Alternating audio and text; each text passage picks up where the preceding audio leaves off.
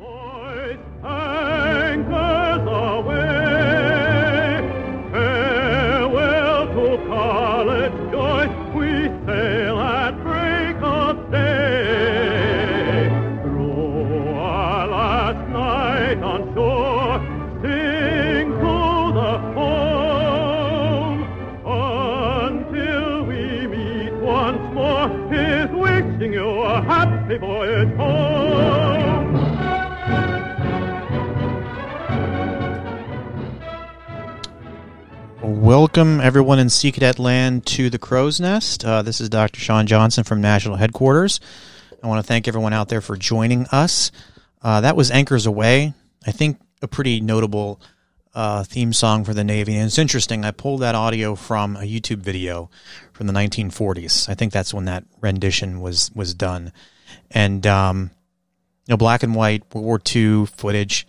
Uh, you see all the sailors swabbing the deck and painting the anchor chain and tying ropes to bollards and, and doing all that kind of seamanship stuff. And I think uh, it, there'd be a striking contrast between what the Navy looked like then and what it looks like now, and rightly so, because I think it's I think we're getting the message here and the idea that uh, these kinds of organizations, especially service organizations, need to start uh, representing sort of the, the demographics of our society and I think that's that's a great segue into, uh, you know, we always bring interesting people here, um, at the crow's nest, atop the crow's nest. I'm still not getting the right uh, the verb for that. Anyway, um, we have Fleet Master Chief April Beldo with us uh, for an interview today, uh, the People's Master Chief.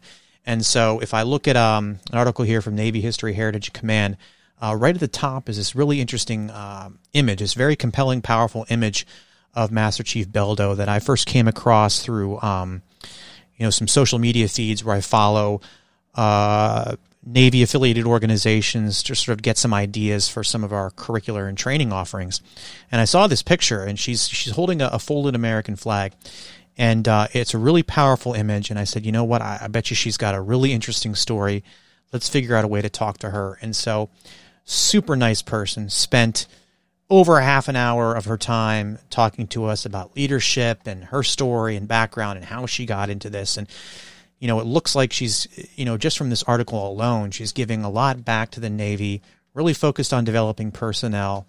Um, and the interesting thing at the end of this article, and I'll post all of this stuff in the show notes, um, every morning, Beldo does a mirror check and asks herself, Do I have integrity, credibility, and humility? Check, check, check. It's a simple but important reminder of the skill sets needed to be a successful leader. That is definitely true. Uh, she talks about that in her interview. So I am going to throw it that way for you all right now. Up it. Huh. Really powerful uh, image. And that was the first thing that sort of caught my eye. Um, and I think it came across my LinkedIn feed and because Mm-hmm. uh, I do follow a lot of uh, you know Navy commands and different things, just to sort of keep up on the conversation. And I know Paul Kingsbury put us in touch, so I am just you know I would love to talk about that picture at first. I mean, what what a powerful image! So you're holding the flag that was flown in honor of your father, correct? Well, no, Okay. no, no, no. So, I, but I will share it with you. The story behind the flag is, um, and again, it's how things just happen. So, Yeah. um, I was stationed up in um, this was my last tour as a fleet master chief there in D.C. area, Northern Virginia. And what I did a lot of, of course, was talk to our um, newly selected chief petty officers. So they had invited me. That's the USS Abraham Lincoln. That's where that flag was flown. Okay. flown. And um, they had invited me to come speak to them during our chief season one year. And I said, oh, okay, no problem. You know, I, I'm a carrier sailor, so I love going on the ship or the carrier. So um, after I talked to them, they did want to present me with something. So they called me up to the um, flight deck and they presented me with that flag that was flown um, over the USS Abraham Lincoln. Now, the reason why that is so significant, and they knew this too, was I did my first deployment as a chief. Well, a couple things happened.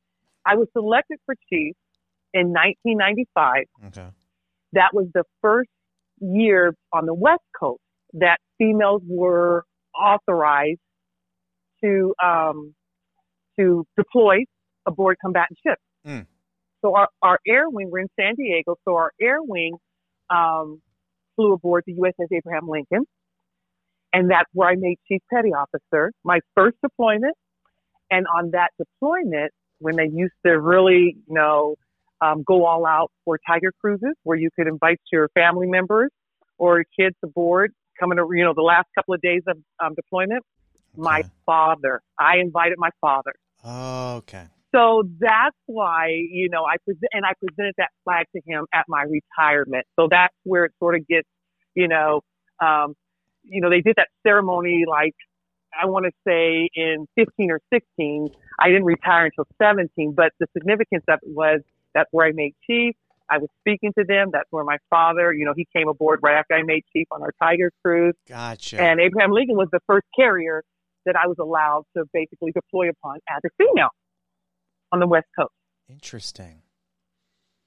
Huh. Okay. So that's how that all ties together. But I mean, you know, in, in any time you're, for me, you know, being as um, uh, patriotic and as I would say sailorized as I am, Mhm. for lack of a better word, the passion that I have for the Navy and being a sailor, for them to present, so you know, for them to present me that flag, I wasn't thinking, you know, I wasn't expecting it. So Yeah. of course, that's probably what you see in my face was, oh wow, and, Right. and, and the significance of this is where I made Chief Petty Officer. I'm talking to these, you know, you know, new chiefs that you know are coming into the mess. You know, 17 years later after I made it, it was all sort of um, symbolic. That's how that sort of, you know, gets my face in that really wow mode. I had that all that uh, behind the scenes planning involved too. They really thought through that, you know. They did, and like I said, I had no idea. So That's they, um, so they got they, they got great kudos from the Fleet Master Chief that night. Oh, I bet. and it was sunset, and it was sunset. We did it right at the end of the day. Magic it was hour. wonderful. Yes. Yep, exactly. Oh, and it was colored. It was really colored, you know. So that's of course the the the professionalism and the the military protocol of you know holding colors on board a carrier. I was part of that um, ceremony. wow. So a lot of a lot of factors came together perfectly on that one. Wow. Yes, yes. Well, you know, uh, I'm interested. Sort of. So what what is your story? I mean, so you're retired now, right? I am. Okay. I've been retired since 2017, March of 2017, after 34 years. 34 years. And so, you know, I mean, how did you how did you get into the Navy? What was, you know, what was your thinking about that? I mean, sort of what's your background getting into it and and sort of, you know, how did your career go from there? Well, you know, and I, I, I believe that um, some of the Sea cadets can can relate to what I'm about to share with you, Sean. But it wasn't planned. I'll tell you that it wasn't planned. I was a um, I had graduated from high school in 1982, um, living in Lancaster, California. Um, I enrolled in a community college, Antelope Valley College, right, you know, two or three miles from the house, you know. Um, and as we all know, college attendance and high school attendance are two totally different things. Yes, they are. so I wasn't really being held accountable for not going to my classes. So that's why I say I was enrolled. Mm, yes. But in at name some only. point, in name exactly, you know, eh, you know, and I was thinking, wow, April, this is this obviously isn't what you really want to do right now. And it was right now. You know, you just got out of high school, you you directly enrolled into college, and for some young men and women that worked, but for April it didn't. Mhm. It just didn't. So in my mind, I thought, you know, I just need something, a little bit of a, a break from school, first of all, so I'm not even going. I need a break from Lancaster, California. I come from a, a military family. My dad served in the Air Force for 23 years. Wow, okay. And I thought, what about I, how about I join the Air Force? And that's exactly what I said. I said, I'm going to go up here and see if I can get in the Air Force to the recruiting station, which was again right across town. hmm And I remember it vividly, Sean. You know, I walked in there and I went to the Air Force recruiter and, you know, just as today, you know, some things don't change fast enough. Mm. But just like today, there was a quota of, of how many females that in, in service could enlist, you know, that could enlist in a year. Really? You mean they? Yes. th- there was like a, a ceiling. Yes, yes. They'd say Um, they just couldn't take any more. It's like we'll take five. Well, uh, well, a little bit more than that. Right, but it's a but- year. It, it, it, but exactly. So they had reached their the Air Force had reached their quota, and I'll give a little bit of background about that in a little bit. But but I went to the Air Force and recruiter, and that's what he told me. I'm sorry, you know, we we filled our quota for the year Huh. for females in the Air Force. So I was walking, leaving out, um, and the Navy recruiter, I never forget him. He's a PS. They had PSs back then, PS one. He um, got my attention, and he says, "What do you think about joining the Navy?" Well, there So I go. walked into his yeah, I walked into his office and we talked a little bit and my thing was I had made a decision, remember, that I needed to get out of town and I needed to do something different than what I was doing and I wanted to do it now. Yeah. You know, it's one of those things I want to do it now. I I, I gotta go now. Don't put me on the delayed entry program. I want to leave, leave as soon as possible. And um as soon as possible was two weeks later. Oh. Two weeks later. Jeez. I hadn't even talked to my parents about this. I was 18 though, you know, I was 18. yeah. Okay. Uh, but I hadn't even I hadn't even shared with them that I shared with them I want to go in the Air Force, but I didn't share with them that I'm leaving in two weeks and it's going into the Navy. Um, and they, you know, my mom and my brother they didn't believe me when I come home. I'm going to the Navy. Yeah, okay, whatever. Yeah. You know, you know, teenager, 18 years old talking. Right. But yes, that's and that's how it happened, Sean. It was the Navy gave me an opportunity that I needed at the right time Right. on the right day in the right, you know, you know, hour. hmm And uh yeah, and I left exactly. It was probably more like ten days later. Mm. But it was like they wanted me to leave like tomorrow. I was like, okay, I want to leave, but I don't leave yet. Let me tell my parents first. Yeah. You know, it's like, whoa, wait a minute. But um, yeah, I was on a bus to um, LAX, NEP station in LAX within ten days, Wow. and that was my story. It was just I just needed a little bit of structure for me, more structure and a little bit more discipline, so I could focus on um, going to school. So I was going to, I joined for four years. That was my goal. I just need four years to get it together, save Mhm. a little bit of money, and um, I'll come back here. Or I'll go somewhere and I'll go to college. right. Well, that's how that story started. It didn't end that way because it was 34 years later before I decided to call it quits. Oh man, and so you know that's that's that's not the first time I've heard that it's this sport have been you know by accident, serendipity. You know, I mean, just and and then they just sort of you know folks just find themselves and and stay Yeah. for the long haul. I mean, so what? So you had this four year plan. So what kept you going? You know, what kept you in well, I think what you know, um, my so funny.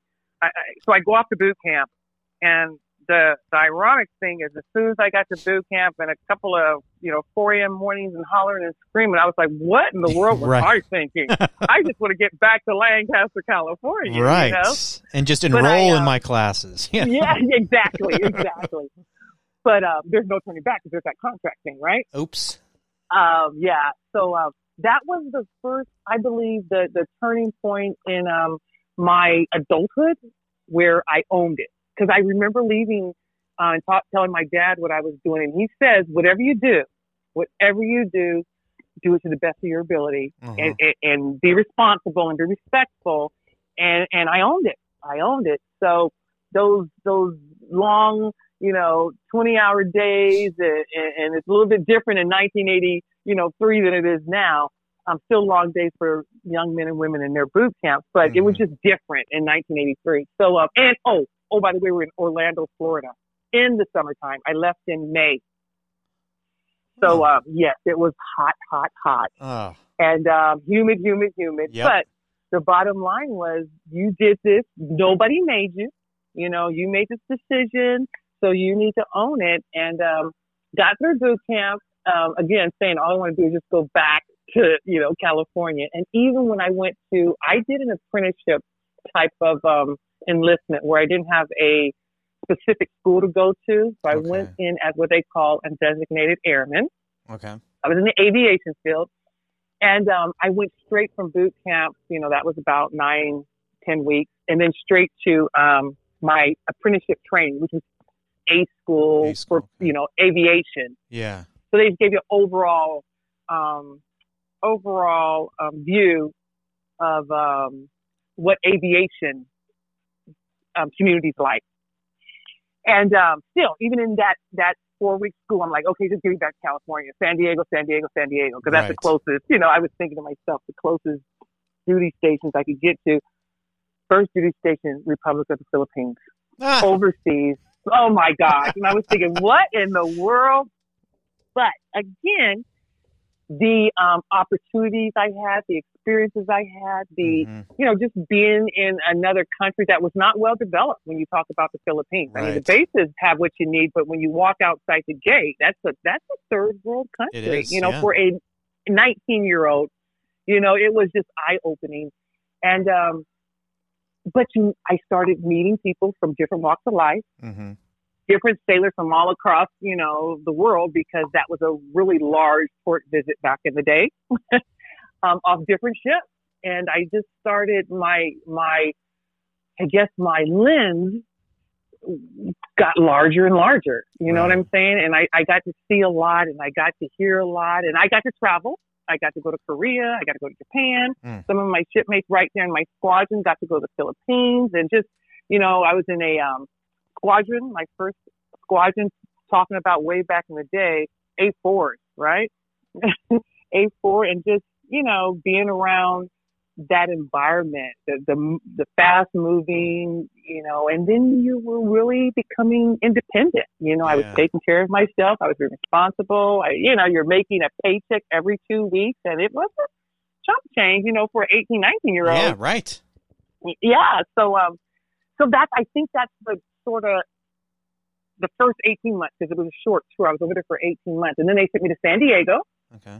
so now you know now i'm in san diego. Again i'm still away from home. I'm back in california but i'm away from home. I Right. you know your my first apartment you know and really being independent and you know looking around your little apartment with your roommate going i think i like this i Yeah. think i like this lifestyle This I is mine. like That's mine. That's Th- mine. Exactly. Yep. Exactly. And so I think that was the turning point, Sean, was I can do this. So when four years came up and you're, you're ready to go somewhere else, and I'm like, you know, I called my detailer, and that's who assigns us where they need AZs. I was an AZ, Aviation Maintenance Administration man.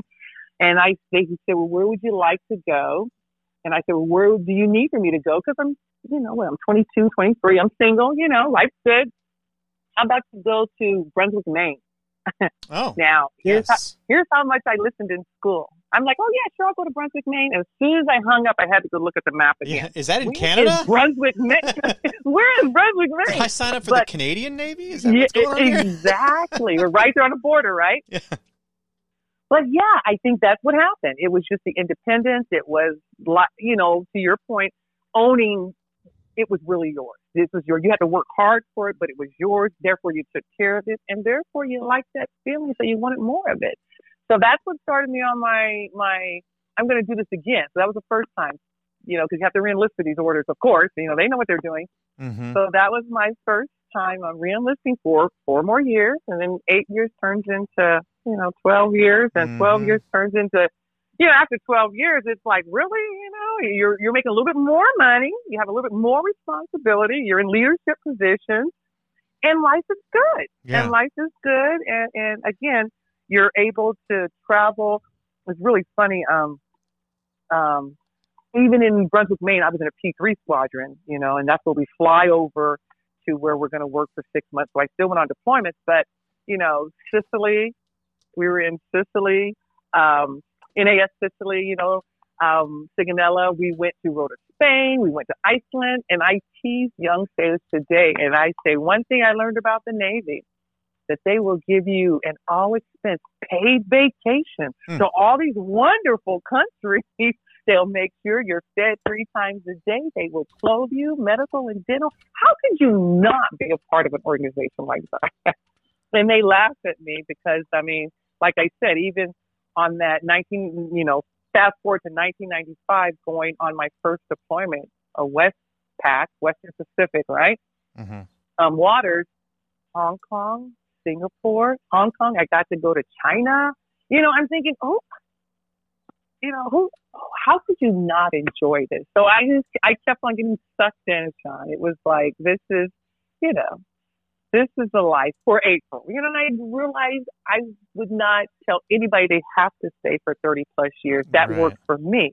But I surely believe that if um, you're thinking about going in the military, that that that you should really give it a give it a try because four years goes by very fast. It Yeah. went by very very fast, and at four years you're what 22, 23. You still have an opportunity to to continue on if that's what you choose, or to get out. You hopefully save some money. I didn't. That's probably why I enlisted because I like to spend my money, until I learned that it was supposed to be saved.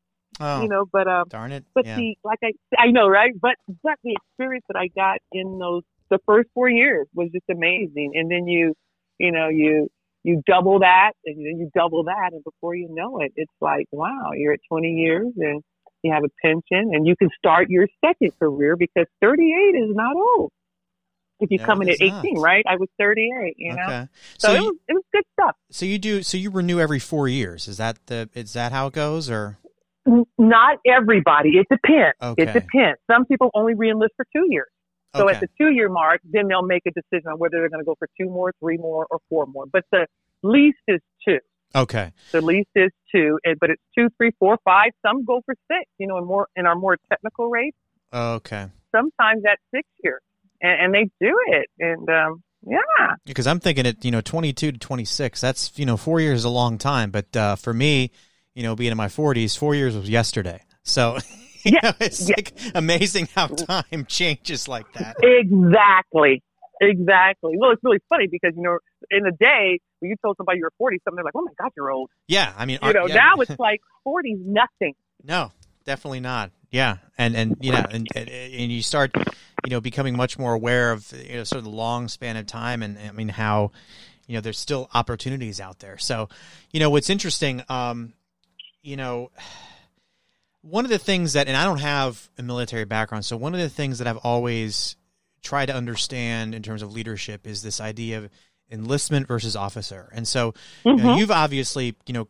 gone to uh, great heights at, you know in enlisted leadership so what what is that key difference? i mean what is the difference there between sort of enlisted leadership and officer leadership because i think you know there's officer i guess to some has this sort of glitz and glamour to it or something like that so i mean is there what are the key differences there uh, in terms of those leadership pathways Um, well, I, I think, um, well, it depends how you look at it, Sean. But Uh-oh. so here's what I'll share for you. So, so one of the things we talked about was I wasn't going to college. You know, Yeah. I I just decided not to. So, for most of our straight from high school, college to the military, that's the path of an officer. They most of them usually in the beginning, they all of them, I should say, have some type of um, college degree. mm-hmm. So they're coming. Okay. That's and they're coming into officer see. Whereas an individual like myself, who's like, you know what, I, I'm gonna just go join the military without the college degree background. I I would have to take the enlisted route. okay gotcha Okay, so that's how that starts. Um, but there's programs for enlisted um, men and women to um, transition into the um, officer uh, ward room, into the ward room, based on our techn technical ability. okay You know, because even I, I, I, I tried to do an officer program. It didn't work for me, you know, but I'd known some outstanding E5s, E4s, you know, um, some chief petty officers, because there's different, you know, programs where they transitioned because they, to them, eh, for that, for them and their families, that was the best decision to, Mhm. you know, to transition for officers. Now, as far as the leadership piece is, um, really funny because, um, at, you know, if you, you can picture this as you have a young, for instance, enlisted sailor, um, been in maybe three or four years already, E3, E4, E5, you know, that, that's possible. Mhm. Um, and then you have a, a junior officer that comes aboard the ship that, you know, just completed their technical, you know, training, okay whether that be a pilot or whether that be, you know, administrator, whatever their field is. And who do you think is going to help them be successful? ah Does that make sense? yeah The person with the experience. yes And, and there's, but there's still, there is still a level of respect Uh-huh. It doesn't matter how experienced I am.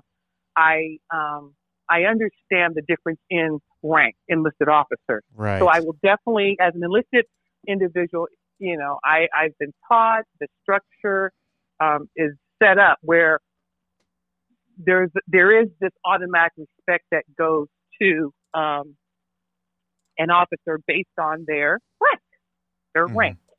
Okay, uh, but they are looking, you know, junior officers are looking to, you know, the the most qualified individual on the deck, you know, and I, I'm using a ship for instance, hmm to assist them in gaining the knowledge that they need so that they can be a successful officer. Right. And sometimes, you know, you think about a, a small ship, and I'll use, for instance, a destroyer.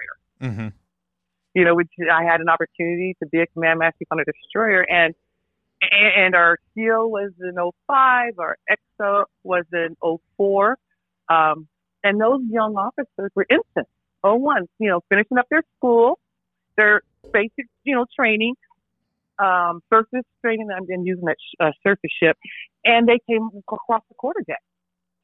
You had E3 boatswain's mates, you know, two years in, that were driving the ship. You know, of course, with the, you know, leadership of more senior officers, but who do you think started helping that ensign understand what it meant to drive that ship? Right. you know you know so so that leadership it can come in all different you know at all different levels in all different ways but but that's the difference when you talk about the structure that's the difference is between a um the the, the what did i say the um the degree type Yes. thing the college and and so that's that's sort of like the the um the coming into the officer slash enlisted Well, that officer stuff sounds too fancy for me, so that's that's too fancy. Well, we need them too. We need them too. I always tease though, and you know, even my C, I've worked with some wonderful, wonderful leaders, COs, XOs, and you know, department heads, division officers. But I always used to tease everybody, and I say, now remember, you know, even today, you know, and it's based on structure and the number of individuals in the military. But I said, remember when I, so I'll say when I left in 2017, I used to tell them, you have to remember. Oh, I'm sorry, my ears just fell out. Oh, that's okay. Can you still hear me? Yes, gotcha. Okay. I would tell them, I said, you have to remember there's approximately 55,000 officers Mm. in the United States Navy. Mm. There's 270 enlisted personnel. Let's make sure we take care of those that are working hard on the deck plate. You know, and I Yeah. tease them about that. You know where I'm going with that. But of course, I mean, it's a structure. But um, and then you know, like I said, I I I believe based based on my opportunities and the the positions and the rank that I held gave me an opportunity to um you know to be more effective as an enlisted fleet master chief. You know what I mean? Yeah. So it worked for me. It worked for me. And and that's not to say there's anything negative or wrong with somebody who chooses the other route. You know, it's it's just whatever that individual does. Well, you know, working in working in schools, you know, I always knew that the uh, the front office administrative staff they ran the school, and I mean, if you if you couldn't get anything done if you didn't rely on you know the folks, you know, the frontline people, the custodians and others that people often forget about. But I mean, Mhm. they I mean they are running the place. I'm telling you. Um, If it wasn't for them, we wouldn't be able to meet all these milestones. Oh, you know, I, Right? taught, I taught kindergarten for four years, and so, I mean, if I didn't have a good relation with the custodian, man, I'm telling you. Uh, but uh, you know, real, you know, and I guess sort of, I don't want to take up a ton of your time, but it's sort of the last part, you know, and looking at your your record here, and, and I- I'm going to be a little selfish for a second. You know, I'm really interested. I, me, am interested in this. You know, so you're Force Master Chief for Naval Education and Training Command, and so, you know, Mhm. having an education background, I'm really interested in knowing what that command is all about, and you know what what kinds of things that they do. Because as you know, part of the the Sea Cadet program, uh, you know, we're always looking for ways to support you know, uh, getting young people interested in all the opportunities that you have been discussing here, that you have if you do choose to uh, join the military. and encouraging trainings that we develop that fill some of the gaps and the needs that the, the Navy might actually have. And so I'm really interested to know, you know, what what the, the tasks are in naval education and training command. Okay. I'm really interested in that. that's question. So one of the um, it's almost like a pipeline that every single officer and enlisted will go through. But when we talk about naval education and training, we're exactly um, we're talking exactly that. A young, you know, um, sailor, and when I say sailor, I mean E1 through O10, Mm-hmm. um, has to have has to there has to be a continuum of of training, right? Mm-hmm. and there has to be a uh, baseline. And then as they, you know, like with any, it's like with any job, you know, if you want to be promoted, there's there's a level of expertise and um, education that you need in order to get promoted. You know, the more senior you are, the more knowledge you have. And one of the things that Navy Education and Training Command was responsible for was making sure that that pipeline from E1 all the way up to O10, you know, at specific times was met by all of our sailors. You know, and, and one of the things that NETC, that's what we called it, NETC, was responsible Oh, for was maintaining that, watching that.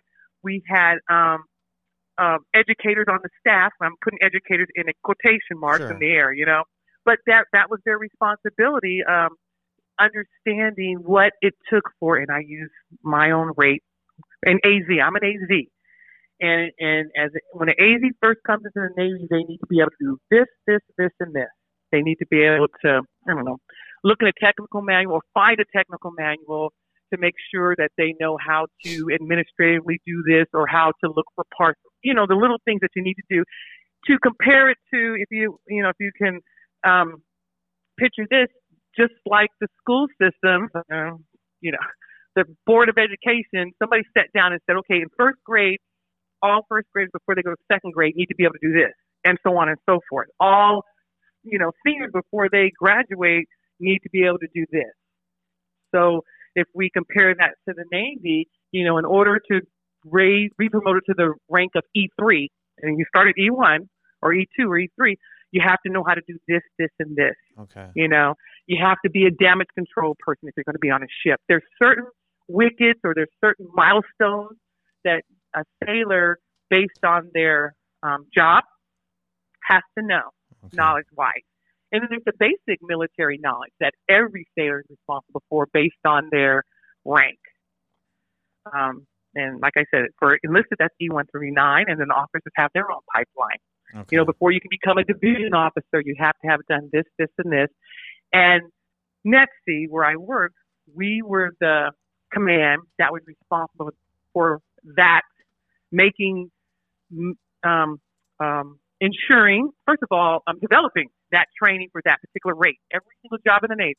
yeah. That's what we're responsible for. And of course, you know, through years of experience, you had individuals on the staff that had worked in those particular positions that helped um, make that model. But that's what we're responsible for is before you can move to greater responsibility or before you can be promoted to another position, your technical knowledge has to be at this level. And they and, and that's what we did. We set the standard. And then um, your military knowledge has to be at this level.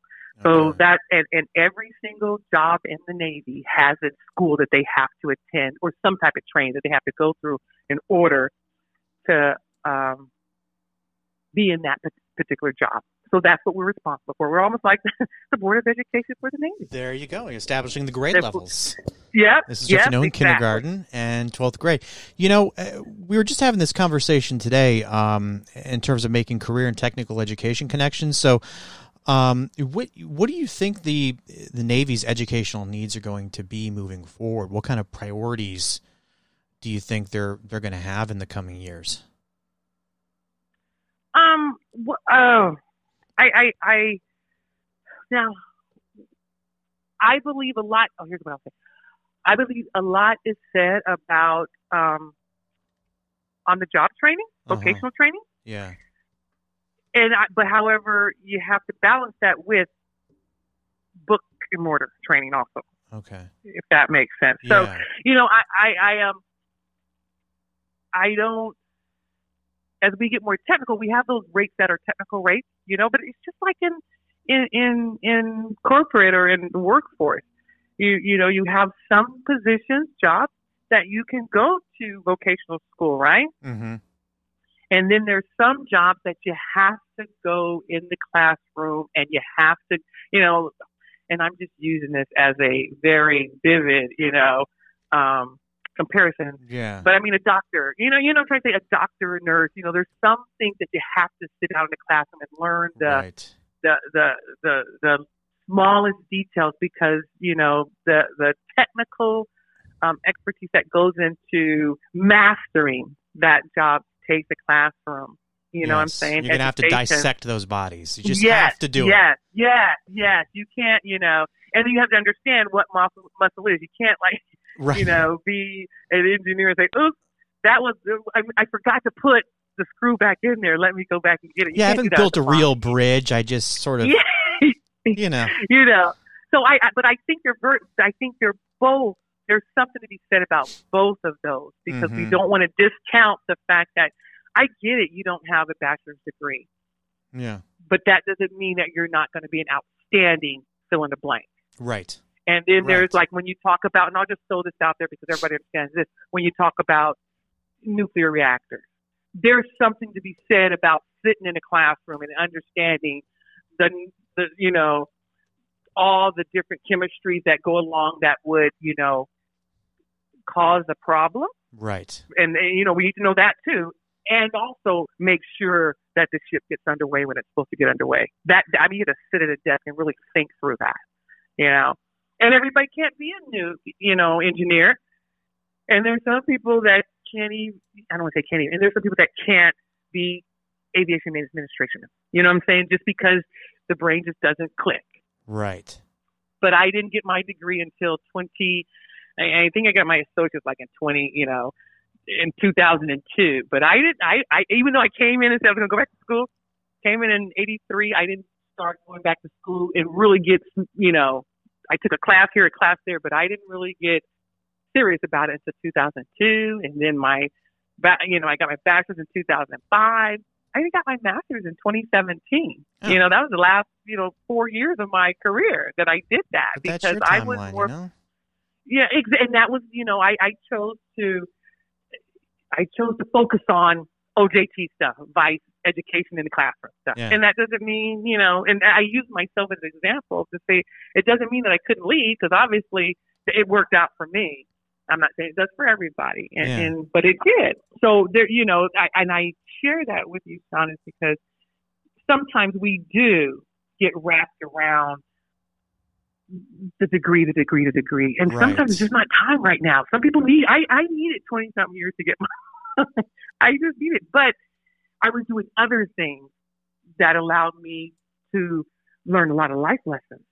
That in turn allowed me to be a more effective leader. In turn, I understand how to communicate with individuals. What motivates you? I mean, I didn't go to school to get that, you know, and I know there's there's degrees for that, organizational leadership and all that stuff. But I learned it from life experience. Right.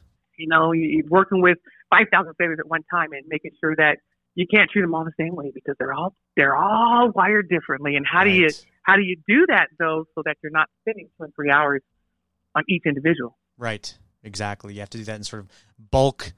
You know. Yeah. Yeah. You've got to really think of those big ways. And I mean, you know, and that's so it's so great to hear because we always get caught up in everyone else's timeline, and it's like, well, you know, hmm no one says it has to really happen. You know, maybe 50, 100 years ago, maybe. Nowadays, it's like, oh, you have to, you know, once you graduate high school, you have to go to college four years, then you get a job, then you do this, then you do that. And by the time, you know, you've, you've hit all those milestones before you're 30, and it's like, well, now what? Yeah, I could yeah. be living until I'm well, 80 then you years old. Experience. right. I'm just saying, then you don't have somebody saying you don't have any experience. Well, that's because I was going to school to make sure that I have the degree for it. You know, so it's a, it's a it's a very um, uh, difficult balancing act. But to your point, to not discount anybody's timeline to cause them to feel some kind of way about themselves, so that they don't, you know, step out, you know, on an opportunity that might, you know, get them out of the door with a lot more experience than somebody who's sitting in the classroom, for lack of Right. a better word. No, I'm not, and I, absolutely. both of those things are great. I did want to share one last thing with you, yes. and I, I, I just because we're having this conversation, did you see when you were? I don't know if you know this, but I had an opportunity to work at a high school for one year. I did in NJROTC okay. Yeah. for one year at um, Seneca Valley High School in Germantown, Maryland. Okay. And uh, again, just to talk about when you we're, we're talking about everybody was at a different level. You know, I we had of course you have ninth graders through twelfth graders, right? Right. And I tell you, I mean, even with all that 34 years of experience, that one year was just another, I guess, um, experience that opened up a lot of, uh, uh, opened up my eyes even wider based on the young men and women that are going through school today, the challenge that they, the, the challenges that come along with being a high school student Yeah. in today's day and age. It was just like wow. Yeah. It was like wow. And the the ones that were in in JROTC, you know, for different reasons, and it didn't matter. It didn't matter. I Yeah. I, I mm. didn't care. I just went now when you're in the. Oh, I need you to do what I need for you to do because it's part of the curriculum. As Yeah. we talked about, you're talking about developing curriculum, and and the the challenge for me was I was used to very structured you know, individuals working around me and everybody doing what they're told. And yeah, that was like, wow. So I, you know, when you talk about being an educator, educator, son, I, I, my hat's off, my hat's off because that's some hard work. That is some hard work, especially when the challenge is that sometimes you're the only responsible adult role model that the young people see, and it's not their fault. And I'm not saying that to be negative. Right, it's just, no. it's reality. It's No, it reality explains in a lot. And age. Yeah. And it's like, wow, we, you know, and they look up to they and and some of them that want to do something different and want to do, be better and want to get out of whatever the situation there is.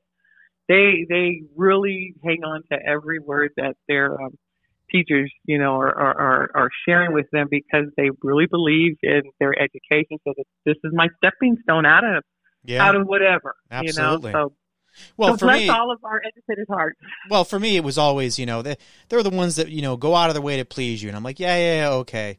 The, the ones that were real challenged, that, that was the kind of stuff that I enjoyed. I mean, the, the ones that really pushed your buttons, you know, you get over that initial, like, man, this kid is driving me Mhm. crazy. But then, you know, Mhm. you get beyond that. You're like, no, I really want to figure this out. I want to know who you are. I want to know what makes you tick.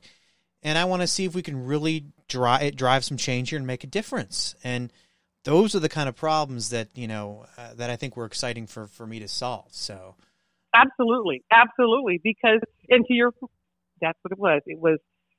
This is challenge. This is not just somebody you know who I can just know them be in class and not gonna. There's something going on why they can't perform the way they need to, and how do I help them get past that? So, absolutely, absolutely, I agree with you. And once I you do, with you. it's, uh, you know, it's like a huge moment. And once you make that breakthrough, boy, you know, that's where you sort of show up every, that's what you show up for. I mean, that's really what keeps you going. Yep, the ones that get it when they when they even thought they weren't going to get it. Exactly. Well, you know what? This has been a great chat. You know, I really, really appreciate you, uh, you know, sharing your wisdom. Um, you know, always think of Sea Cadets and, and, you know, definitely stay in touch with us and, and, uh, you know, uh, maybe we'll find ways to leverage your wisdom again once more in the future. So I really appreciate the time, uh, that you spent today. Absolutely, and I am a definitely I am a Sea Cadet um, fan. We're we're um, here in the area that I'm in. I'm a part of a group, and we're going to sponsor one of the, you know, charter schools that have a Sea Cadet program. I don't think they call it Sea Cadet, but they're they're trying to mimic it. You know, um, imitate, I should say, Okay. imitate it. And um, but a, another military um, veteran that wants to do something for young men and women who want to be a part of something bigger than themselves, whatever that might be. So Right. absolutely, you have my information now. Okay. Well, thank you so much. Appreciate it. Thank you. You have no worries. Have a great rest of your day. All right. You too. Bye. Bye.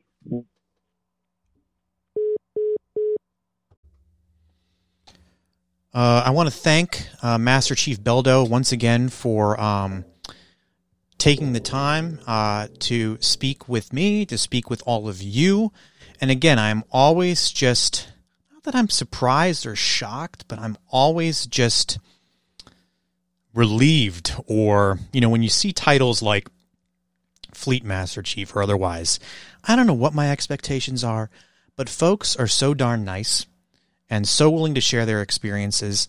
Um, I think it's great. And so we are very fortunate to have people that are so willing to talk to us, to share their experiences um, in a really accessible way. So, with that being said, I want to thank everyone for joining us here. I'm going to leave you with a little bit more of Anchors Aweigh and uh, thanks for being at the Crow's Nest.